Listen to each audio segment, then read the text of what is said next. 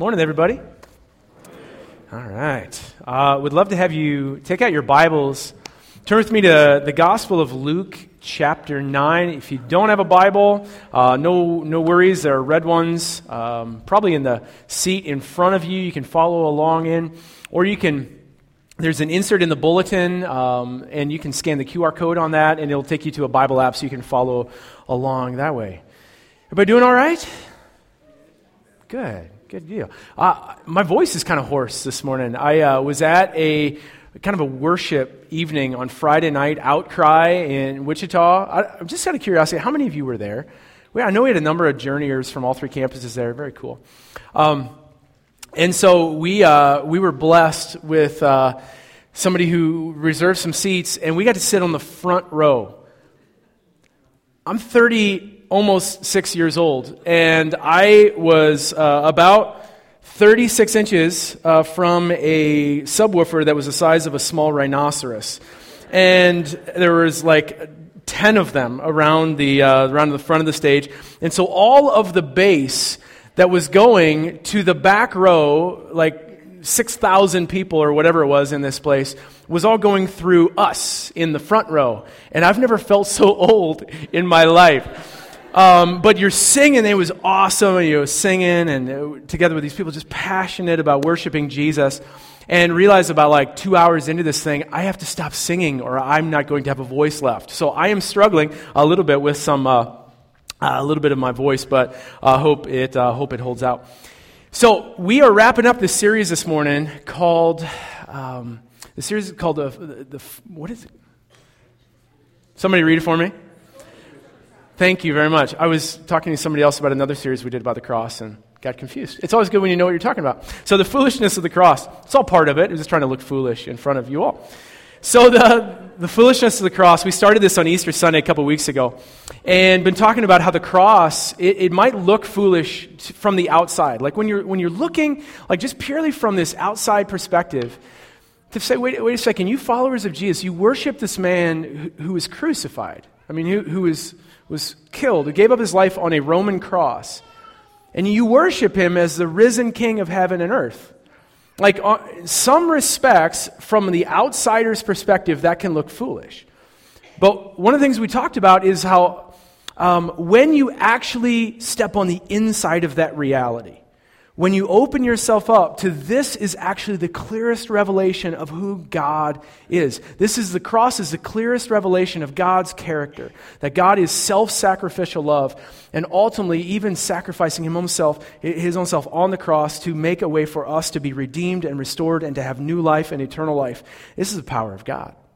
And so the invitation is to step on the inside of the reality of the cross, to receive the power of it. And then last week we talked about how the cross actually sets us free from shame. I know I've had conversations with some of you uh, just about how that, that reality of shame um, has been a controlling thing. That, that so much of our lives are, are, are either trying to, to, to stave off shame, feeling ashamed, or motivated because somebody has made us feel ashamed about certain things, and we, so we try to, we try to like use that to motivate us. And the gospel is about being set free from shame. That, this is what Jesus did. Jesus took all of the shame and he took it all on himself and he sets us free from it so we don't have to be controlled by shame anymore. That's good news, right? Somebody said amen to that. So um, this morning, what we want to do though is look at the cross as a daily practice. The cross isn't just something we look at and we say, okay, uh, this is an event that happened a couple thousand years ago and it's the power of God and it sets us free from shame.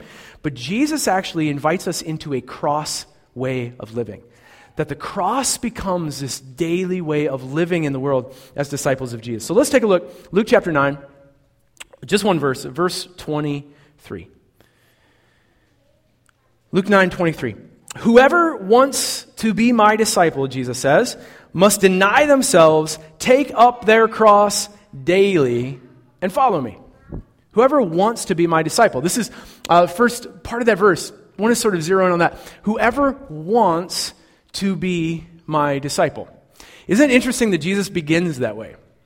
In fact, he often begins that way. He, he, he looks at people and he says, So tell me, like, what do you want? In fact, uh, John's gospel starts that way. John um, the Baptist is there, and he, John the Baptist has his own disciples, these people who are giving their lives to be like John the Baptist.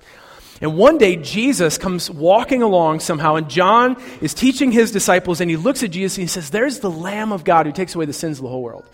And John's disciples hear it, and they start following Jesus. And so Jesus is walking down the road, and he turns around and he sees John's disciples following him, and he asks the question, So, what do you want?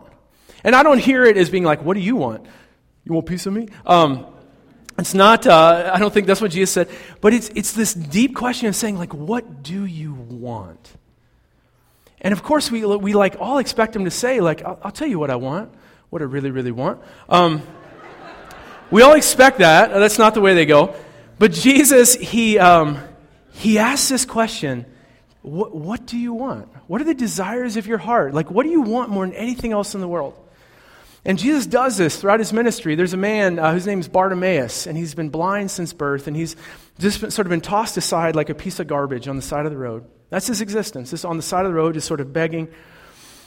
And Jesus is coming along, and there have been these, these stories of Jesus, this miraculous power of God healing people. And so Bartimaeus starts to call out to him. And everybody around him says, Bartimaeus, like, be quiet, just be quiet. And he calls out all the louder, and Jesus stops and he looks at Bartimaeus and he asks him the question, What do you want me to do for you? He doesn't presume to know what Bartimaeus wants. Of course, he wants his sight. He's blind. He needs his sight restored. But Jesus doesn't rob Bartimaeus of his dignity. He says, Bartimaeus, what do you want me to do for you? And he says, I want to see. And Jesus heals him, and he can see. Jesus is always asking these questions What do you want? And this is this is an amazing question that Jesus honors our choice. And he asks us this question Do you want to be my disciple? Because it's a choice. He doesn't force us to be his disciples. He said, Do you, do you want it? The question that's sort of been rattling my cage this week is, is Do I honestly want to be a disciple of Jesus more than I want anything else in my whole life? I mean, to the objective observer, would they, looking at my life, and here's a thought experiment. Imagine somebody's going to make a, a, documentary of your life. They say, hey, I just want to like, super interesting. I just want to make a documentary of your life, a day in the life or whatever. And they follow you around, have all of your interactions, your work, your phone calls, your whatever conversations.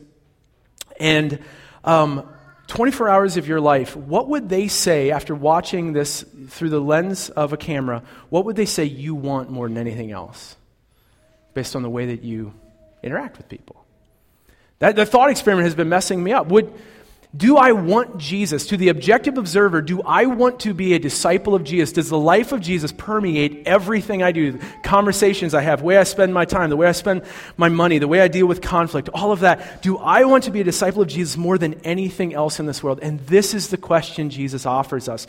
For whoever wants to be my disciple, a disciple is just an apprentice. It's somebody who's like giving themselves to be like their teacher, like the one they're following. And so there, there's this, at the beginning um, of what we know as the Sermon on the Mount, Matthew chapter 5, uh, Jesus is there and he's like teaching, and, and large crowds of people are gathering, right? I mean, there's this, there's this news, this buzz going around. They're like, there's this, this man, and he, he might be the Messiah, he might be the Christ, the Savior of the world. And so people start to gather, start to sort of press in on him. And it says, like in Matthew 5, it says, when Jesus saw the crowds of people, so here's the interesting thing Jesus was never interested in like filling, you know, huge stadiums. Jesus was never interested in like mass appeal because he knew that the masses turn very quickly. And they did on him, right? Jesus was never interested in like, you know, social media campaigns, you know, how many followers you have? More followers than Justin Bieber. Um, Jesus wouldn't have been interested in that kind of thing. So here's what he does Jesus sees the crowds of people and he turns and it says he went up the mountainside. He went up the mountainside, he left the crowds, and his disciples followed him. And it says that he sat down, and his disciples came to him, and he began to teach them. He said, Blessed are the poor in spirit, for theirs is the kingdom of God. So, this whole interaction of Jesus, like he moves away from the crowds of people. And anybody who chooses to follow him up the mountain can. Do you want to? Do, do we want to follow Jesus? Do we want to be his disciple? Are we willing to walk away from the crowds of popular opinion and mass appeal when everyone else is sort of clamoring about this thing? We say, actually, the thing I want more than anything else is to sit at the feet of Jesus and to give him the highest authority, to allow his words to have access to shape my life because I want to be his disciple. Because I believe that he holds the keys of life and I will give my life for it. I hope that's where we are.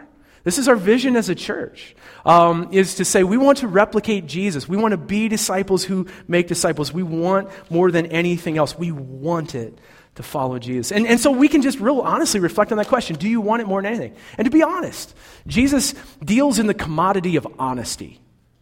There, there's no use in saying, yes, I want it, and in reality, I don't. And so to just really honestly say, Jesus, like, maybe if I'm really honest, I don't. There are lots of other things I want more. But I want to want you. Like, I, I want to want you. I want to follow you. And so to just sort of give Jesus access to speak in that place. So, anyhow, so then Jesus, he, he moves on. He says, So those who want to be my disciple, here's the deal then. You're following me, you're sitting at my feet, you're giving me access to your life to teach you, to form you in my way. And then he says this You actually must deny themselves, or they must deny themselves, take up their cross daily, and follow me. Like, anybody else get like an ouch when you hear that? Like, geez, that's really hard. Deny themselves, take up their cross daily, and follow me. So, Jesus, for those who want to, for those who choose, for those who have accepted this invitation to come and sit at Jesus' feet, here's the, here's the tough news is that it costs you something. And in fact, it costs you everything. That it's this free gift of grace that will cost us everything. What does that mean? Jesus says you must deny themselves, take up the cross daily, and follow me. Now, here's, um, I'm pretty convinced. I, I, really think this has the, the power to set people free. So I'd love for you to just do whatever you need to to hear this, because this is, it's, it's a subtle shift, but it is so powerful if it sinks in. I think most of us start this life of discipleship from the wrong place. And when you start at the wrong place, you usually end up at the wrong destination. It, it, sets a trajectory for your life. And the wrong place that we often start from is this that God's, God's sort of desire for us is to be good. That's it. What does God want for us? He wants us to be good. He wants us to be better, which means I need to stop doing these bad things and start doing these good things. And if I could just do more of these good things, then God would be pleased with me, my life would be blessed, and, you know, smooth sailing from there on out. That's the starting point many of us begin from. But I would love to have us just absolutely dismantle that as a mindset that God's desire is not for us to be good. It's never been God's desire to say, be good, just do less bad things, more good things. God's desire is for us to be His, for us to belong to Him. And there is a drastic difference between those two things to, to be His. He wants us for Himself. And so, one of the things that happens, uh, there's actually two things that, that can happen when we start from this place of do, be good, and that's God's desire. Is the first thing is we will end up getting super frustrated. And most of the time, we'll just throw in the towel. How many of you have had habits you've tried to overcome by willpower, the power of your will? You wake up in the morning and say, I'm not going to do that today. And then you lay your head on the pillow at night and you're like, oh man, I did it again. Tomorrow! Woo! And we just live this cycle of willpower and then the willpower fails. How many of you have been on a diet recently? You don't have to raise your hands, no worries. Um, see, the problem is, I really want to be healthy, and I really want cake too. Like, I, I, I want cookies or brownies or nachos, whatever. So, like, there's, there's this battle of, like, okay, which one do I want more? Do I want to be healthy? Do I want to be like Howard? You know, and he it's raw fruits and vegetables for me today, but I, it's like nine o'clock and there's a donut right there. Like, so there's this frustration. And so what ends up happening? We scrap it. We just throw in the towel. We say it's too hard. It's too hard to try to be good. I've tried to change this pattern of my life, and I've, I've just been, you know, slamming my head against the wall, trying to grit it out by the power of my will, and I can't do it. That's one thing that'll happen. We'll just give in, and we'll just go back to whatever feels good and, and whatever our self wants to do. The second thing that could happen is we just become an absolutely miserable person. When you're living your whole life in this inner conflict of like, it's, it's, it's this thing, but I want to do that thing, you just become a miserable person and you start to see the world through the lens of your suffering. Then you start to say, why is nobody noticing how hard I'm working to be good? All these people out there, they, nobody cares, and they don't see how hard I'm working to try to keep these desires at bay and, and, to try to be good. And we just become this small, miserable person, and that misery just begins to spread to our relationships and our friends and our families. And so that is what happens when we begin at the starting place. But the starting place of the gospel says that Jesus doesn't want us to be good, He wants us to be His. And the moment of transformation comes when we give that whole system up and we say, Jesus, I actually surrender all of that to you because I can't be good. I can't fix it by the power of my will. And the point is not to do it, but to actually die to ourselves so that we can be raised to brand new life in Christ. So, some of us, we, we, we live in these patterns of like, I, man, I wish I could overcome you know, these destructive behaviors. I wish I could overcome these angry outbursts. Tim talked about language, right? I, I, wish I could overcome that, but I, but I can't. I wish I could overcome substance abuse. I just, I abuse these substances and I turn to them to, to try to meet a need in me. And I just, I want to, I want to be fixed. I want to, to, you know, to be delivered of that power, but I can't do it. I want to be delivered from lust and pornography, but I just, like, I keep being pulled back into this current and I can't break free from it. And the moment of transformation comes, and I could tell you story after story after story in my own lives and the lives of, of people I do life with, that the moment of transformation comes when we stop trying to willpower our way into it and we surrender our lives to Jesus. And we're all in, and we're His.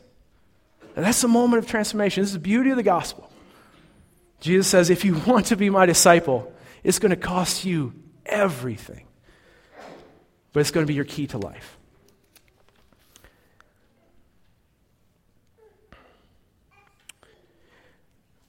This message, this, this like radically irreligious message, because this whole thing over here is trying to be good enough, is just, it's religion. And the radically irreligious message of Jesus is both harder and easier than any other message in the world. And it's harder because Jesus says this there's only one way, and it's, it's all in surrender, like complete surrender. And that's really difficult because I don't know about you, but I hate surrender. Say uncle. No, I won't say uncle. Say uncle. I won't do it. Like, break my arm, whatever. You know, you're wrestling. This is Carmen and I, if you didn't catch up on that. Um, she's tougher than she looks. Um, I hate surrender. And so it's the hardest thing in the world to say, like, okay, Jesus, I'm done and I, I, give up and I surrender to you. That is the most difficult thing in the world. And Jesus says, actually, that's, that's the only way to life, is to surrender. So it's the hardest thing in the world, but it's also the easiest thing in the world because then Jesus says, You come to me. If you're burnt out on religion, like you're just tired and exhausted from that, come to me and I'll give you rest for your souls. My yoke, life with me, it is easy. My burden is light. It's the hardest and the easiest thing in the world. Does that make sense? Anybody? All right, sees my head's nod. Good. So this this is the way of the cross. And it is it's radically countercultural because here's the deal. Uh, our, our whole culture is obsessed with self. Who's king in our culture? Me. I'm king. LeBron James. I love LeBron James. Uh, clearly the MVP, right? Um, no? You guys don't care about the NBA? Okay. So LeBron last week, um, uh, he wore these sneakers uh, to, to uh, one of the games. I even forget which one it was. I think it was New York. That said, I'm king. On the back of his sneakers said, I'm king. Now, at first he was like, well, it's clearly true. He, he is. Um, but, but it's also this kind of like, I saw that. I'm like, this is a prophetic statement for the reality that most of us live in. Who's king of my life? Me. Who, who gets say so over decisions of what I do and what I want and all of that? Me. It's, I'm king. And we live in the culture that says, King me. I, I'm the one in charge. And, and we talk about self expression. Like, we just like, you know what we should do? We should express ourselves because we're smart. And we have really good perspectives, and people should hear what I have to say. So, it, social media becomes this tool of self expression. And it just sort of feeds ourself, feeds our narcissism. We talk about self discovery, like if you could just discover yourself, um, life would be, that's where freedom is, and life would be so much better. Self actualization. You hear these terms, right? Like the thing is just to sort of like come into the reality of, of who you really are yourself. And we've gotten to this place where, where self is king, not by accident. It was actually the original sin. This is the sin that, that the serpent tempts Eve with in the garden. Adam and Eve says, Don't you want to be like God? Like you, there's this throne in our lives, and you actually want to sit on it. And this whole, this whole thing in our culture, how many of you have heard about uh, Friedrich Nietzsche? Anybody? Okay. So uh, I see that hand. Jesse and I are in school together. Um, so Friedrich Nietzsche was a German philosopher, 1884 to 1900. And this is uh, one of his most famous quotes. He was, he was an atheist, by the way. And so, um, well, just read the quote. Whither is God? Uh, that just means where is God? Whither? Um, whither is God? I will tell you, we have killed him, you and I. All of us are his murderers. God is dead. God remains dead, and we have killed him. This is one of Friedrich Nietzsche's most famous quotes. Now, now he was an atheist, so he is not saying that there is this divine being named God that is used to be alive but is now dead. That is not what he's saying. He never believed that. What he's saying is that this is a cultural reality. That people have stopped living with this sense of transcendence, that there is a God who we submit to, and we follow this truth that comes from beyond us. And so that's what he's saying. Because of lots of different things, but during the age of reason, you know, you have, you have science and the rise of science, and science explains everything, was the logic. And this world is closed. It's, it's pure naturalism. There are no miracles. There is nothing that, there's no God that is intervening in this world. That became the mindset that most people began to live with. And I would argue that it's a mindset that many of us still live with, even though we profess faith in Jesus. That we live in this way of, of just sort of practical atheism that, that the church at large, we, we can profess faith in Jesus, but if a documentary crew was going to follow me along, along, around, they would, they would find that I actually don't live as if there was a God who loved me and was present with me and was guiding me, and I had a mission to make known to the world. That I, can live my life from Sunday to Sunday as a practical atheist. And this is, is kind of a confession, right? I mean, we, I'm guessing I'm not the only one. So, but this was Nietzsche's look out. He says, God, the reality of God, people are leaving this behind. And what happens in its place? He goes on to say, we must, must we ourselves not become gods simply to appear worthy of it? So let's be clear. Nietzsche was an atheist. He did not come from a Christian perspective, but I think he had really important things to say here about the reality we find ourselves in in our culture. Self has become God when, when, there, when the larger perspective is not that there is a God who loves us and who is at work in the world and who has acted on our behalf in Christ, what happens is self rises into that void and we take up the thrones, the throne of our life, and what happens is we become these just sort of self-feeding monsters. Culture as a self, or as a whole, takes on this whole perspective. But the way of Jesus, those who are choosing, who want more than anything to be disciples of Jesus, are those in the middle of a world where everybody else is talking about self-discovery. We are actually believing that there is some wisdom in self-discipline. That there is wisdom in actually submitting ourselves to Jesus Christ, of giving His words authority to shape us. We actually believe there is there's wisdom in some self-denial of saying, actually, myself isn't all that great. Like, if I'm going to be really honest, myself is not all that special. Because part of myself and yourself is created in the image of God and is, is what God wants you to be. And, and that is good and beautiful. And the first words God spoke over you were, It is good. But there is this other part of myself that is ego and is small and is petty, and left alone to myself will lead me to self destruction. And so we surrender ourselves to Jesus because this is the path to life. We believe that there is wisdom in sitting at the feet of Jesus. Self control, self restraint, self denial. These are things, these are, these are beautiful words that I think are absolutely countercultural, and that the church, the church has a voice. The church has a voice to show, um, to show the, the, the wider world a way. We, we live in the kingdom of God where we submit to Jesus as King. Would you agree?